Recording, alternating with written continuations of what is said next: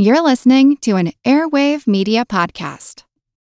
This is polarization politics. When you go into politics and the thinking and the strategy is we're going to turn out our base, these are the type of things that can result. So it is historic, but it's also sort of a feature, not a bug, of a very polarized politics.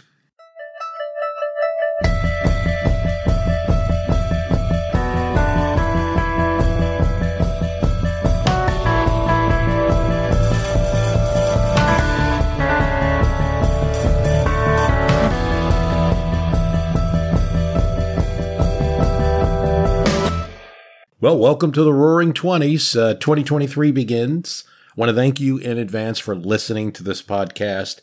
And um, before we get to today's subjects, which will be about that Speaker of the House election and also about the Constitution, I'd like to let you know a little bit about what's going on with the My History Can Beat Up Your Politics podcast.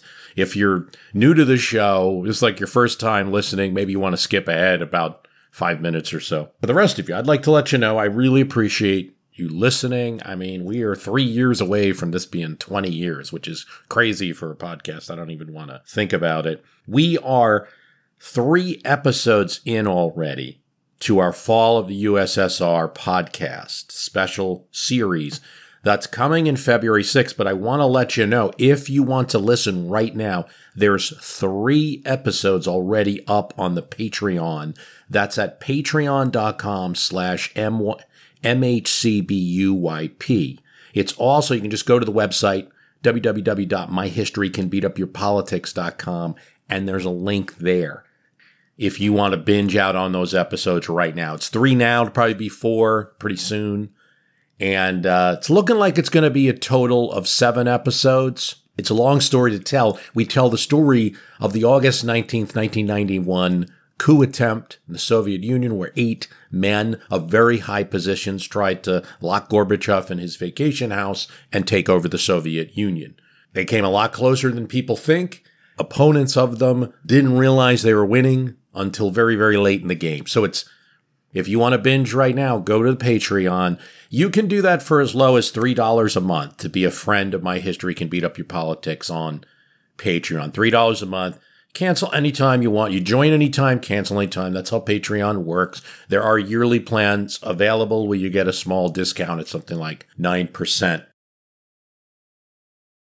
I want to thank some of the recent Patreon joins. Billy Page, thank you. Michael Glass, Bruce F., Paige Brousseau, thank you. Ryan Kellerman, Mark Salter, Paul Sullivan, Erica, Peter, Robert Nicholson, Brian Gold, Thomas Caldwell, Justin Chaser, Carl Torby, Dan Rivoli, Al Mendelson, Christopher Wagner, Don Vincent, the Free Thinkers Network, Joshua Tanzer, Jose Martinez, Ulysses, Chuck and Brandy, Richard Mahoney, Neil Schwartzman, Randall Williams, Michelle Bertrand, Alex Sheldon, Ben Fuller, Timothy Monning, John Blackwell, Brian Dodd, Matthew Snyder, Michael Duchek, W.V. Sterling, Kevin Witten, Cody Jones.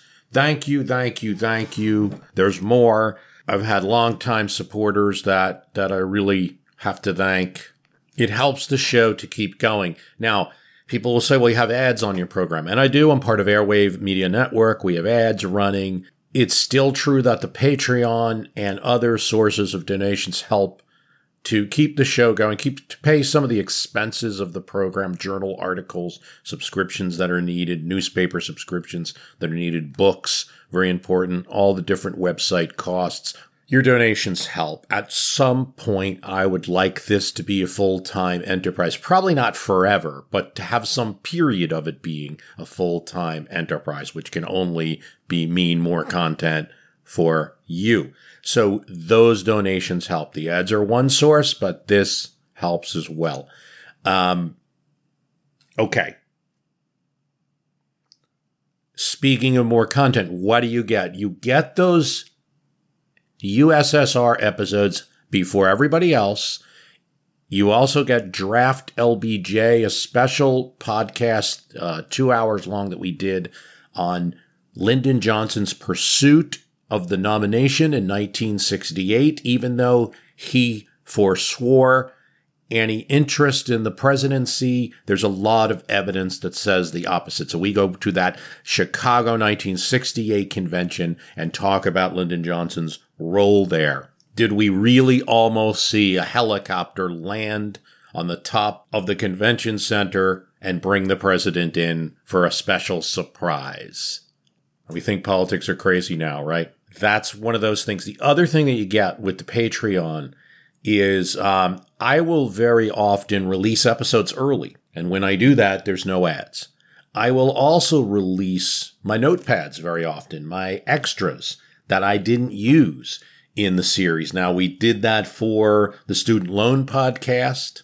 We did that for the Frank Willis Watergate episode and the Congressional Committees episode that we did last year. So we have extras from that that are on the Patreon available. We have extras from the War of 1812 episode last year.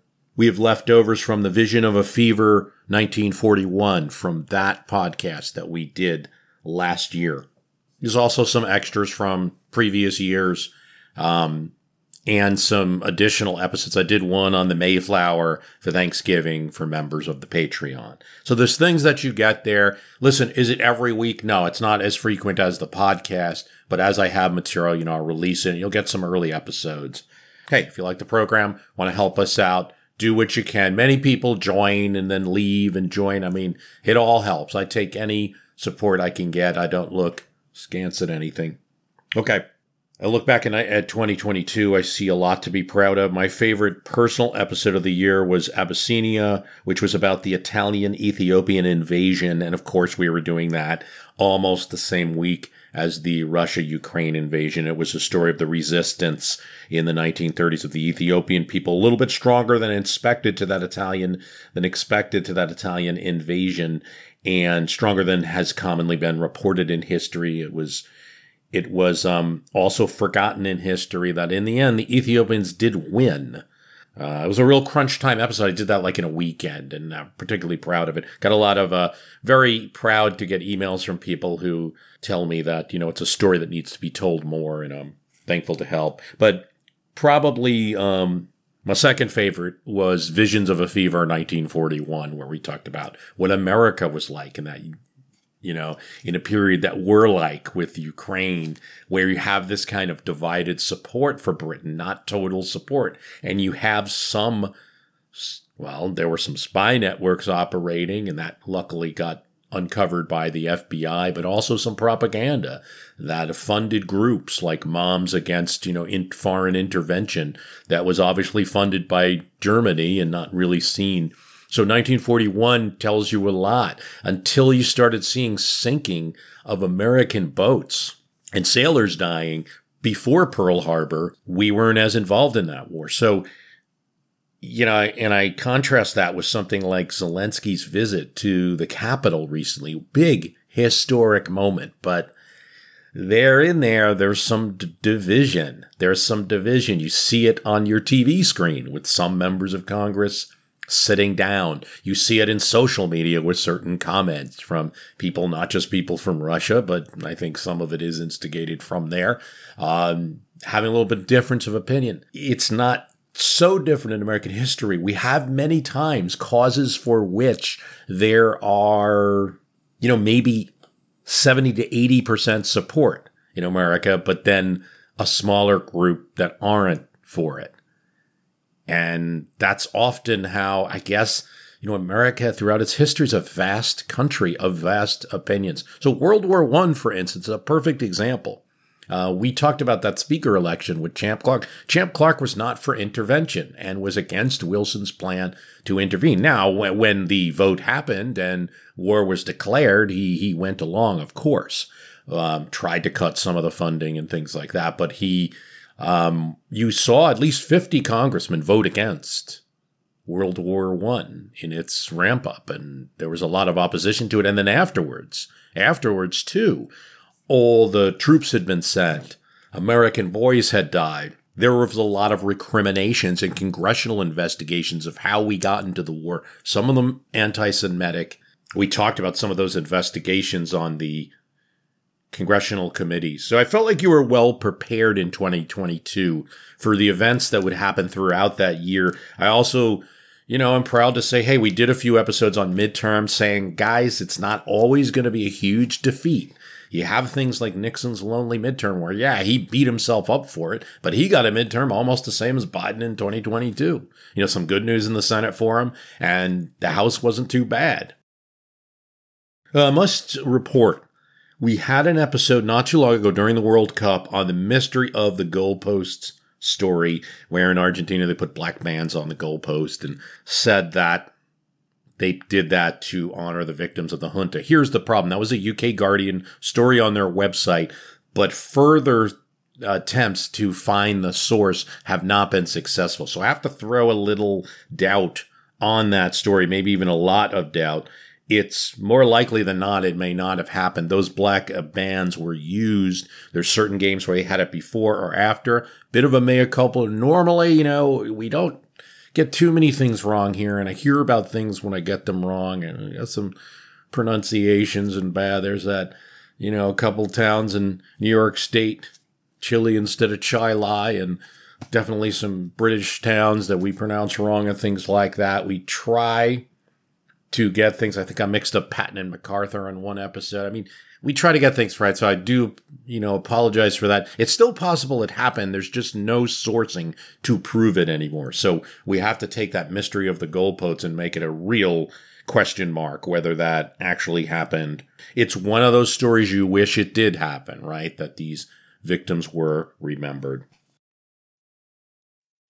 Speaker of the House election. So we have, um, I think, a very weakly controlled House right now in Washington, D.C. Kevin McCarthy won out his speakership battle after 15 ballots. So you have to go back to the 19th century to get that many ballots. The last one was Frederick Gillett and Frederick Gillett was running for Speaker in 1923 and had just two ballots. It really was quick. The progressives just sent him a quick message that, uh, hey, we're here and you need to take us seriously and give us a few things. They did. It was resolved by the second ballot. Not much to say about Gillett. He he was a man who didn't really take it that personally. He wasn't somebody who banged the speaker's gavel, you know, to death on the podium or or went after his opponents. He was a pretty calm person. He worked a nine to five day, didn't drink coffee because he didn't want to ruin his sleep or be under too much pressure. He's, you know, one of the things that Gillett did, other than being the last multiple speaker ballot election, is uh, he's the one that nominates Coolidge at the 1920 Republican convention. So he's responsible, in effect, for making a president. What was his reward for that? Coolidge goes to him as president says 1926 midterms are coming. We need that Senate seat in Massachusetts. You have to give up the speakership and run for Senate. He doesn't want to. You have the, the nation's most reluctant senator in Gillett who gives up his speakership to become a senator. I'm not sure of uh, anyone since then that has, there's been, been no speaker that's done that since then. Um, so in any case, you have that. So that's the last. Um, now, here is one fun fact about the speaker's election. We count faster these days. It must be the electronics. It must be how capable Cheryl Johnson, the the clerk of the House, was. Whatever it is, the current House, at the rate they were doing ballots, which is almost four ballots a day, that rate, they could have got the 1855 speaker election done in 35 days instead of two months. But, you know, here's the thing Here's the most important thing about that whole speaker's election. You lost a week, and it's not a small week, it's a critical week. If you're a party that's won an election, like you say the uh, Republicans in 1994, or in 2014, or in 2010, or in the Democrats in 2006 or 2018, you want that first week to be your showcase that you are, in effect, repudiating the administration that's been elected and their actions, that the people are strongly against what a president is doing. That's your week to ramp up and make that case and then take that president into 2024 with a blemish, a mark. When the focus is on you, you're already doing it wrong. That's the way I see it. And that's what you saw last week from me recording this. Um, the midterm, the Senate hold and gain for the president's party, the Democrats in this case, and last week's events have ended any momentum where you really can do that. And it's really just, you know, I mean, on the other hand, to be fair, it's any way you slice it, it's not a Democratic House. It might have been a divided GOP House, and the Democrats might have had a lot of fun with adjournment votes and being sure that they were there and unified so that Kevin McCarthy had to fight among Republicans for his speakership. But it's not a Democratic House. And so even if, you know, no matter how crazy the house gets, even if space aliens come in the middle of the house floor and dance or something, it doesn't matter. It's a thorn in the side for Biden. So there is that. And he, he would much rather prefer, any president would much rather prefer to have controlled the House going into a presidential election next year. They still have investigating powers. They can hold up funding for after current budgets are spent. Um, so there's a lot of votes that they'll have, but everything they do, everything McCarthy needs to do, will be harder and tainted. But for the moment, you know, McCarthy does control the much larger portion, about 90% of Republicans in the House. This was a very small group, at most, you know, about 20, 21 that were holding out. Um, here's an interesting thing. So some of the concessions made, and among them would be the ability to vacate the speaker. So one, really, only one GOP member is needed to vacate the speakership if they're against it, and uh, well, to force a vote to do so. It goes to a vote. It's on the House floor, and now they would need just five Republicans to be against McCarthy again at some future point, and all the Democrats again.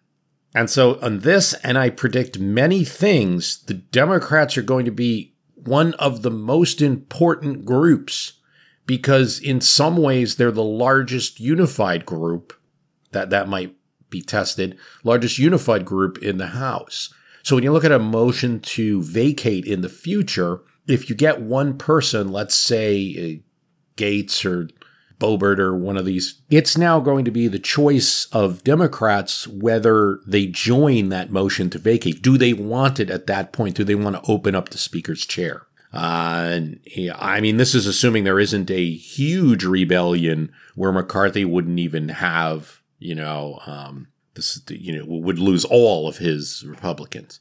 This is polarization politics. When you go into politics and the thinking and the strategy is we're going to turn out our base.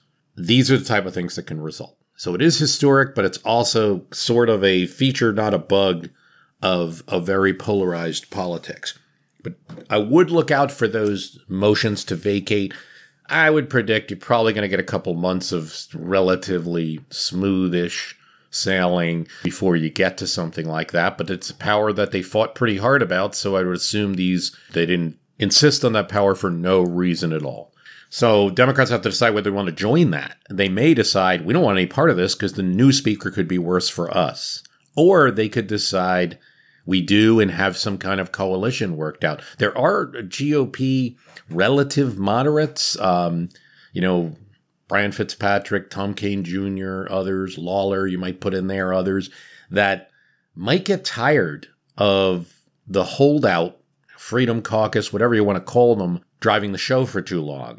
It might take a while because they were McCarthy supporters, the moderates, so they're going to be, you know, probably we're talking about something that might not happen until next year. But next year, if they find that they're being eased out of all of these decisions, you may get them very angry and wanting to start to put somebody in. Maybe Democrats want to join with that. Or Democrats have a third option, which is just to join the motion to vacate the speaker and give Kevin McCarthy another one of these speaker elections. You know, more trouble. Um, so anyway, there's a lot going on, and that and that and that's just one type of vote we're talking about. On any number of issues, you could see where there would be different coalitions of Democrats and different types of Republicans. Um, so you know, it's historic, it's different, but it's in some ways it's interesting to see. We have these rules for a reason. They're there to be used. I mean, maybe there is a group of Americans that like the fact that not everything is worked out in a back room like that. Okay. A lot of focus on Nathaniel Banks because This was the speaker that it took 133 ballots to be elected in 1856. It starts in 1855. It really comes out of elections that start in 1854. And that's why it's so crucial that the timing of Congress changed. And we're going to talk about that a bit. It goes, this speaker's election, from December 1855 to January 1856. It takes two months. And it comes after the previous year's midterms, where you had tremendous change. That's really what brings this on. First, you know, you, you see the passage of the Kansas Nebraska Act, which destroys the Missouri Compromise and means that there could potentially be slavery in any new territory in the Union because the territorial governments can vote. This is Stephen Douglas's brainchild, popular sovereignty. They can vote whether they want to be free or slave. And it sounds really good until you start to see it happens first in Kansas that there can be bloodshed over it, that it's, it, it depends who's living in that territory, and that can change. You can have people moving there. And both the Missourians and the New Englanders come into Kansas with some violent results that are happening during this time. So in 1854, there's a huge reaction, particularly in the North, to this. And the North really gets radicalized, you might say, against slavery, or really more accurately, against slavery's expansion into the territories. A lot of the people that will become anti Nebraskans, you know, aren't going to mess with the condition of slavery in the southern states at the current time, but they're steadfast against slavery's expansion into the territories. Franklin Pierce, the president, is unpopular, so this is one of your typical first term midterms in American history, and the Democrats lose a ton of seats.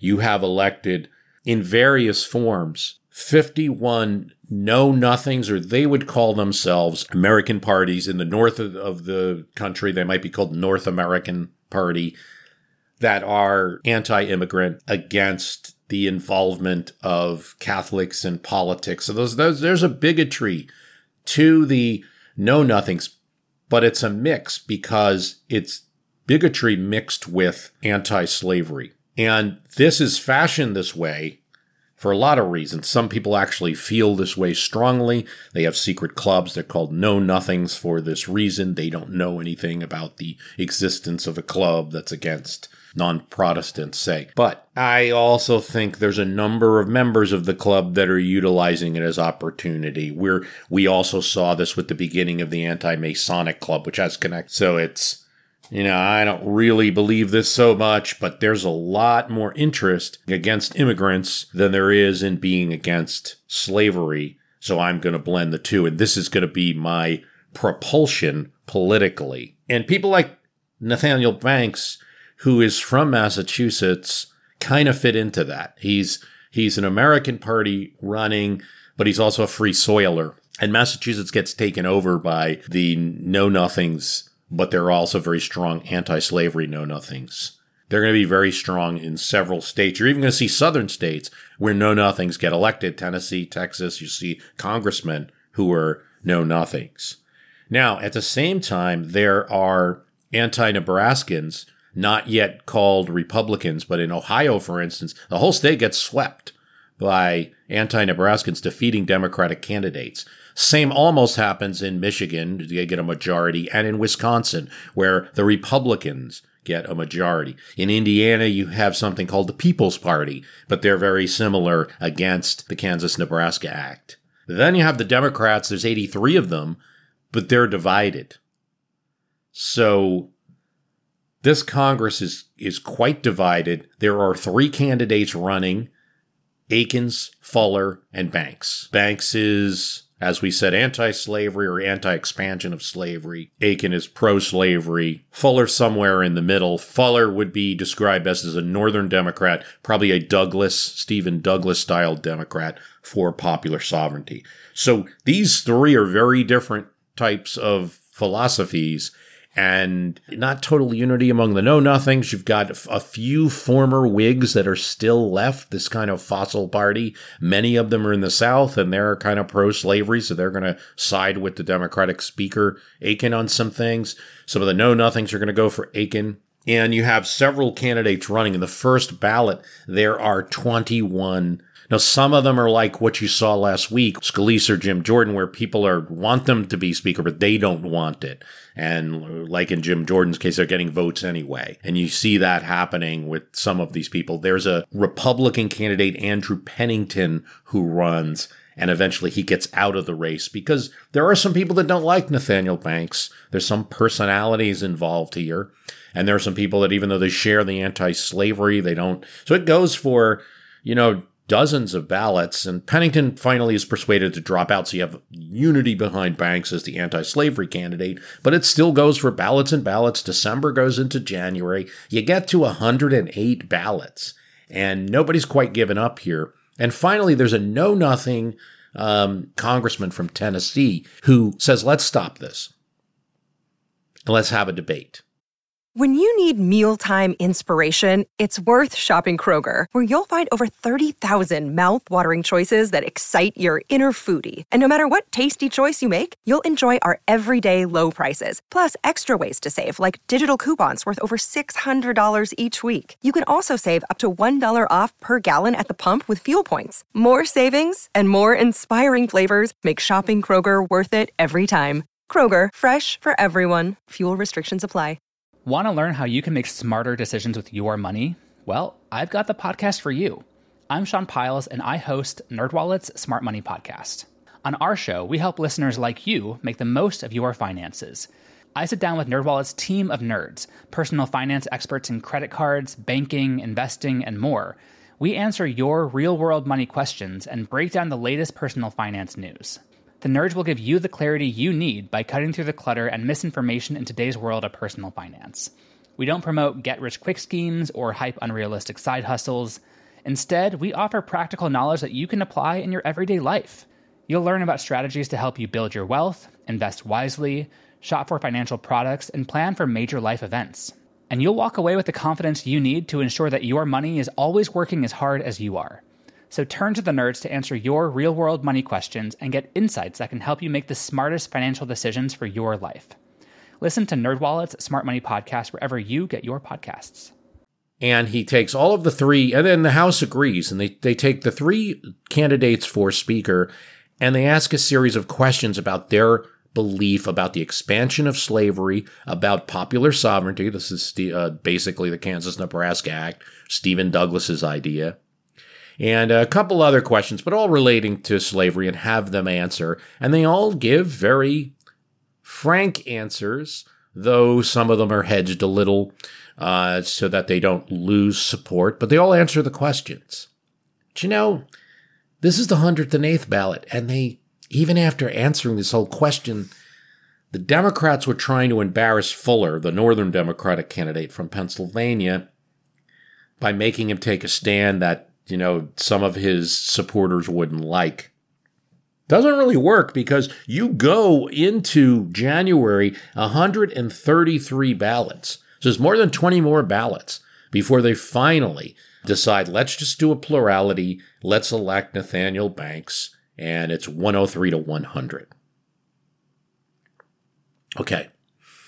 He becomes speaker. Uh, by all accounts, there are some people who are on the other side of the aisle don't necessarily agree with his politics. Alexander Stephens, Howell Cobb, you know, who will both be in the Confederacy after this. And Nathaniel Banks is become going to become a Union general, not a good one, but he will become a Union general. They say he was a pretty good speaker, and some of the anti-slavery people are like, you know, he's not really picking us for the committees. He's being too fair and things like that.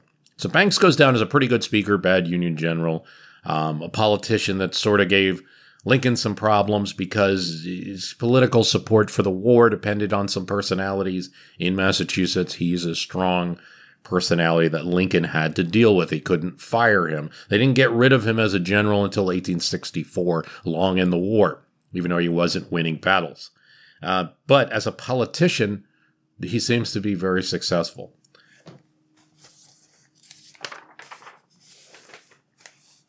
But something else. This speaker's election in 1856, when Banks wins, despite the 133 ballots, this fight is really about something. It's about slavery uh, and slavery's expansion, and it's about North versus South, and it's even recognizing that there is a North, because some people feel like in Washington, D.C., in the federal government, it's so pro South that the North isn't even getting anywhere. They're just kind of like an opposition party squeaking once in a while. And it's it's a big win. And they're going to go on to investigate things like the government in Kansas, um, the the the caning of Charles Sumner, like things that are occurring. There's a, a place now to send. There's a there's a national figure, Speaker Banks, that people can send matters to now relating to anti-slavery. So it's uh, you know, I mean, I think uh, hope we prepared you from some of the episodes for that speaker's race. There's been close congresses before. That was a real doozy, but enough said there. Some podcasts that I've been listening to. You know, I do listen to my own podcast, but that's not it. There's uh, a lot of other podcasts that I've been listening to. You know, Road to Now. So they had me on. Um, I was interviewed by Ben Sawyer of Road to Now podcast recently about presidential rhetoric. Look that up. They've had some pretty good, they continue their chain of good, strong historical discussions about how we got to here, which is what we do on this program. And uh, they do it in an interview format mostly, but I like it. And they are now on Sirius XF XM on the POTUS channel. So check Road to, Road to Now out if you have the POTUS channel on Sirius XM. They're friends of the show. Infamous America, one of the Airwave Media Network podcasts. Really enjoy listening to his podcast. There's a great one about called Spies Like Us, which is a four part series uh, about two teenagers are friends in the um, Los Angeles area that end up becoming spies for the USSR and how they get into it and why it happened because it's highly unusual.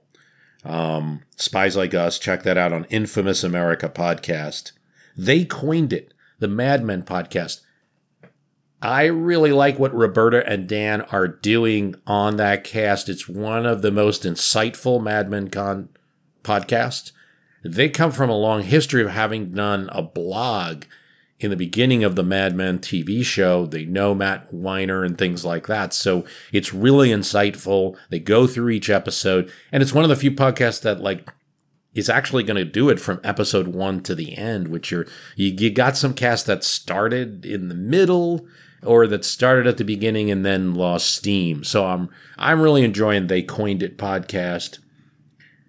Another one, even though they haven't completed the series, is Mad Women, um, who talk about Mad Men podcast, and they're really just funny. So it's not like they coined it isn't funny, but you're going to get a serious examination of the Mad Men episodes, including a lot of history. And then Mad Women is just kind of a funny approach, um, you know, if you like that. Cautionary Tales. I like that podcast. I like some of the Pushkin podcasts. Cautionary Tales Lost Hills tells a story, deep cover about the mob in Chicago. Um, pretty interesting. British Scandal, I've been listening to, particularly the Boris Johnson episodes. If you want a real history of Boris Johnson, his rise from being a reporter to being prime minister. Um, I, I had no idea that he and David Cameron, the former prime minister, went to Eton School at the same time and knew each other. American Epistles, which are letters, pistols, letters, where she talks about history through the lens of reading people's letters. So you get this real sense of what it's like. She has a series on Chinese immigration that really gets you to the heart of the story. If you like My History Can Beat Up Your Politics, I think you'd like her American Epistles. It's not something that does like an episode every week, but the episodes that are up there, the backlist is is really good. So check that out. Um, Ohio versus the World continues to do good stuff. Check out his Panama War episodes. Check out um, his Cuba episode. And I still think, you know, 10 cent beer nights is a classic one if you haven't listened to Ohio versus the World on that. Um, entitled Opinions this is a college radio show from Stanford. I love it. I've been listening to it for as long as I've been podcasting, and um, uh, Dr. Robert Harrison does it, and it's pretty intense philosophy and, and art and music and literature and things like that. Pretty intense discussions. Uh, I can't claim to be an expert on everything, but it, it fascinates me. He's got one on the issue of mental health and depression, where, and it's um, Robert Harrison on depression is the name of the episode. It's from last year, but he's talking about how politicians need to start thinking about this as a societal issue. And even though he's more of a libertarian, doesn't like to get into politics, he makes a really convincing case. Listen to that and just listen to a lot of his episodes. They're quite good. I know it's going to shock you. I listened to like Rob Lowe's podcast, and for what it is, the guy's a pretty good podcaster. I mean, he actually does a great job with it. He's got one where him and Aaron Sorkin talk, and I think if you're a West Wing TV show fan, you got to listen to that. So uh, some of the episodes, you know, I could leave, but there's some there's some goodies. Uh, it, it is funny. It does a much better show than you might think. Um, I'm going to leave it at that for now. It's not that unusual a story in American politics. A president is blocked by a senator, finds his way around the Senate. Senator gets mad and responds. But in this case, the senator's way of getting back at that president was to make him start his term earlier, and presidents in the future to start their terms earlier. It may not seem obvious why he did it, and it never ended up affecting the president that he had targeted, Warren Harding. George Norris would live on to see his solution after Harding was long gone. But it starts with a ship subsidy bill, a really obscure piece of legislation, also known as the Merchant Marine Bill. It increased the mail pay that shipping companies would get to $4 a mile, plus a tax the shipping companies could be refunded. To Norris and others, especially farm state progressives who were dealing with high shipping rates on things that they bought, it seemed like a handout to the big shipping companies. They didn't want it. Harding did want it, and so he pushed it. He didn't have the votes. And they go into the 1922 midterms. This is Harding's his first midterm, his only midterm as it turned out as president. Republicans are destroyed. They lose over 70 seats. Harding friendly GOP congressman lost in that midterm, partially on this shipping giveaway bill. Well, now the people have spoken, right? You wouldn't want to touch this issue anymore, right? No. Harding wants to bring in the so called lame duck congressman and vote for this bill again. And one of the reasons he can do it is because the elections are happening in 1922, but the Congress is still in office until late 1924. Why does Harding think he can get away with it? You just had a minute. Well, that's because all of the congressmen that lost now are free to vote for his bill or not. They're free to do whatever they want because they're not going to face another election. Norris is a popular progressive Republican in the state of Nebraska. He does not kowtow to party leaders. He had already in 1910 taken on Speaker Uncle Joe Cannon, the, the, the powerful Republican speaker, and dethroned him in effect, working with Democrats. And this is what he'll do his entire career. He's going to be in Congress up until the 1940s. Norris doesn't like this idle time, neither do other progressives. But they don't know how to address it. It's going to have to be a fundamental thing, so he comes up with a constitutional amendment. He is the chair of the Senate Judiciary Committee and he pushes it through. Both congressmen and senators start and he pushes it through.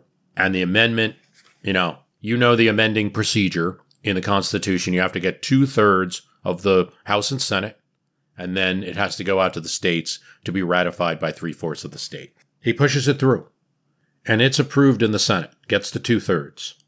But Harding is now smarting from the defeats and the defeat in the midterm, and progressives like Norris not being loyal to the party. He controls the House Speaker. At this time, it is Frederick Gillett, we mentioned earlier. It doesn't even get a hearing, his amendment. So it does not pass the House. And it goes all the way till that 72nd Congress that we mentioned, the one where 14 congressmen elect had died. Democrats get the speaker's gavel. John Nance Garner becomes speaker. He's a supporter of Norris's amendment, which is to start Congress earlier. on January 3rd, and it passes 336 to 56 in the House. And the states like it too. There's almost a rush to pass it. There are 18 states that pass it in a three week period. And then in two days, eight more. And in, in, the end, it's ratified by 48 states in 1933. And it is the 20th Amendment. The president will start on January 20th. The Congress will start on January 3rd. So Norris gets his wish 10 years after he proposed it, where the shipping bill is not live anymore. Congress will no longer have, he thinks, these lame duck sessions. Now, the ra- reality is they have several times in our history, including, you know, last year, but they're a bit rarer and they do less in them. You know, Joe McCarthy was censured during a lame duck session, and Clinton was impeached during a lame duck session. So they still happen, but it makes it rare. So the 20th means that FDR, Franklin Roosevelt, was the last president to take office March 4th. And then the next time he's elected, and those other three times, it'll be January 20th. So, yes, presidents, George Norris just made you colder. JFK with that frosty breath. Poor Robert Frost in the background in 1961. You can tell how cold he is. Cars are stuck in a blizzard getting there, but Norris's goal just wasn't to make presidents cold. And the presidency was really just a side effect. But there was something that he wanted to get done, and that is to get the new Congress in place before the presidential election on the 20th so that they, and not that old lame duck Congress, would be the ones weighing in on any kind of abnormal result in the presidential election. So he was thinking about that too, even though it hasn't yet been relevant. He made it clear he wanted to be sure the fresh face house would pick the president, not the old one. The gentle knight of progressive ideals is what Franklin Roosevelt called George Norris, and he would be in the Senate until the 1940s. But the 20th Amendment is is an unusual one. All 48 states at the time agreed on it and ratified it rather quickly. That really makes it unusual. I'm Jane Perlez, longtime foreign correspondent and former Beijing bureau chief for the New York Times. I've been a foreign correspondent in lots of places Somalia, Indonesia, Pakistan, but nowhere as important to the world as China. I mean, China is not dropping anti democratic paratroopers into Montana. But of course, we did see things like the weather balloon slash spy balloon riveting the whole country for a week. This is Face Off, an eight part series in which we'll take you behind the scenes to key moments in the tumultuous US China relationship. We'll speak with a diplomat, a spy, a tech reporter, a US admiral, even Yo Yo Ma. Plus, my pal and noted China historian Rana Mitter joins the conversation. We'll look at what's driving the two nations apart and explore whether anything can help bring them back together. Face Off launches April 9th. All you need is a few minutes to start your day off with something historic when you listen to the This Day in History podcast. Every day, there's a new episode for you to listen and learn about what happened that day way back when. Today could be the day a famous mobster met their end, or the first milestone for humans in space. Who knows what history today holds? Find out when you listen and subscribe to This Day in History wherever you get your podcasts. That's This Day in History wherever you get your podcasts. Very little opposition. Since then, there's been no Supreme Court decisions about it or constitutional challenges of any significance to it. And we've amended the Constitution 27 times. And the 20th was one of them back in 1933. We don't amend our Constitution a lot. That is just clear. When we do it, it's these really broad proposals that you have Republicans and Democrats seem to be for, and there's still a fight. Norris still had to wait 10 years for something pretty practical. Compare and contrast that to other constitutions. Just one, for instance, the Indian Constitution. First passed in 1950.